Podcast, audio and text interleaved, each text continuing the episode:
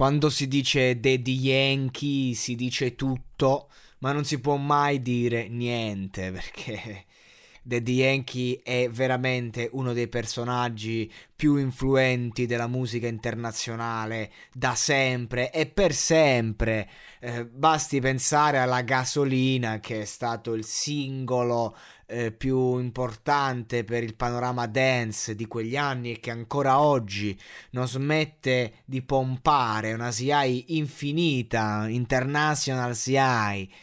Ma Daddy Yankee io lo commento sempre volentieri perché è uno che anche quando magari si può pensare sarà finito, poi finito, si può mai dire, nel senso finito per Daddy Yankee si intende è un po' di anni che non fa la hit più importante al mondo, ecco, perché un conto è fare il tormentone estivo in Italia, eh, un, un conto è fare quel tormentone che diventa hit mondiale. Ecco, quando sembrava che dici, ma Daddy Yankee è un po' che non la molla, cioè tutte le canzoni che fa comunque hanno successo, però e poi boom ti fa calma, e cioè quella è stata cioè non è la classica canzone pop commerciale banale, Daddy Yankee comunque viene dall'underground, viene da un tempo in cui il reggaeton non è quello di oggi. Il reggaeton una volta era proprio um, era hip hop però cantato era proprio, cioè, raga, spuzzava d'underground eh, il reggaeton, non erano le stupidaggini.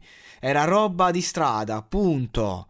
E poi oggi è diventato quello che è diventato, è diventato molto più popolare, molto più...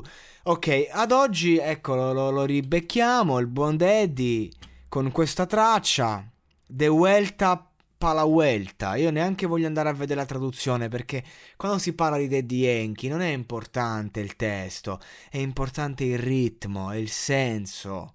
È quello che ti vuole comunicare attraverso le parole, che tu le senti mentre le balli, mentre ti muovi al riguardo. Non è musica statica, non è che ti deve dire la poesia, però c'è una sua poetica in ogni canzone di Daddy Yankee, anche quelle che sembrano magari più più profane, più buttate lì. Lui non è uno stupido, lui è uno che alla musica ci tiene, per lui la musica è sacra. E, ehm, ed è secondo me questa la chiave, diciamo, del suo successo che non smette mai di essere tale.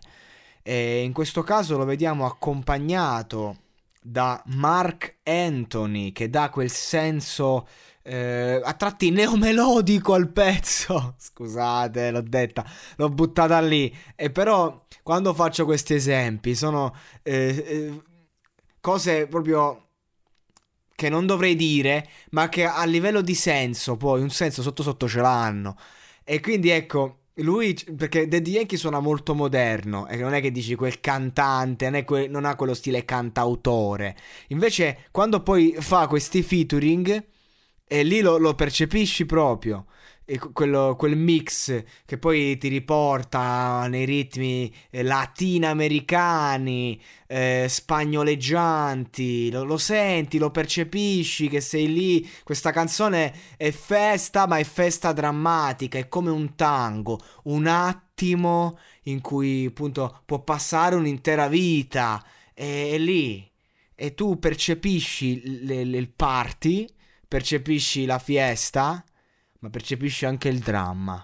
Ed è questa la cosa che mi piace di questo genere, perché uno dice, ma come critichi tanto eh, magari il pop, critichi tanto certe canzoni e poi mi esalti il reggaeton. Sì ragazzi, perché il reggaeton, se fatto bene, e qui abbiamo maestro del reggaeton, non è una puttanata, non è una stronzata per ballare, è eh, roba che comunque ti dà un senso di vita che è molto simile anche alla morte. Vedetevi il Ganador, la serie su Nicky Jam, in cui si parla molto anche di Daddy Yankee. Ve la consiglio se non l'avete vista. Guardatela, è su Netflix, quindi insomma, ce l'abbiamo tutti.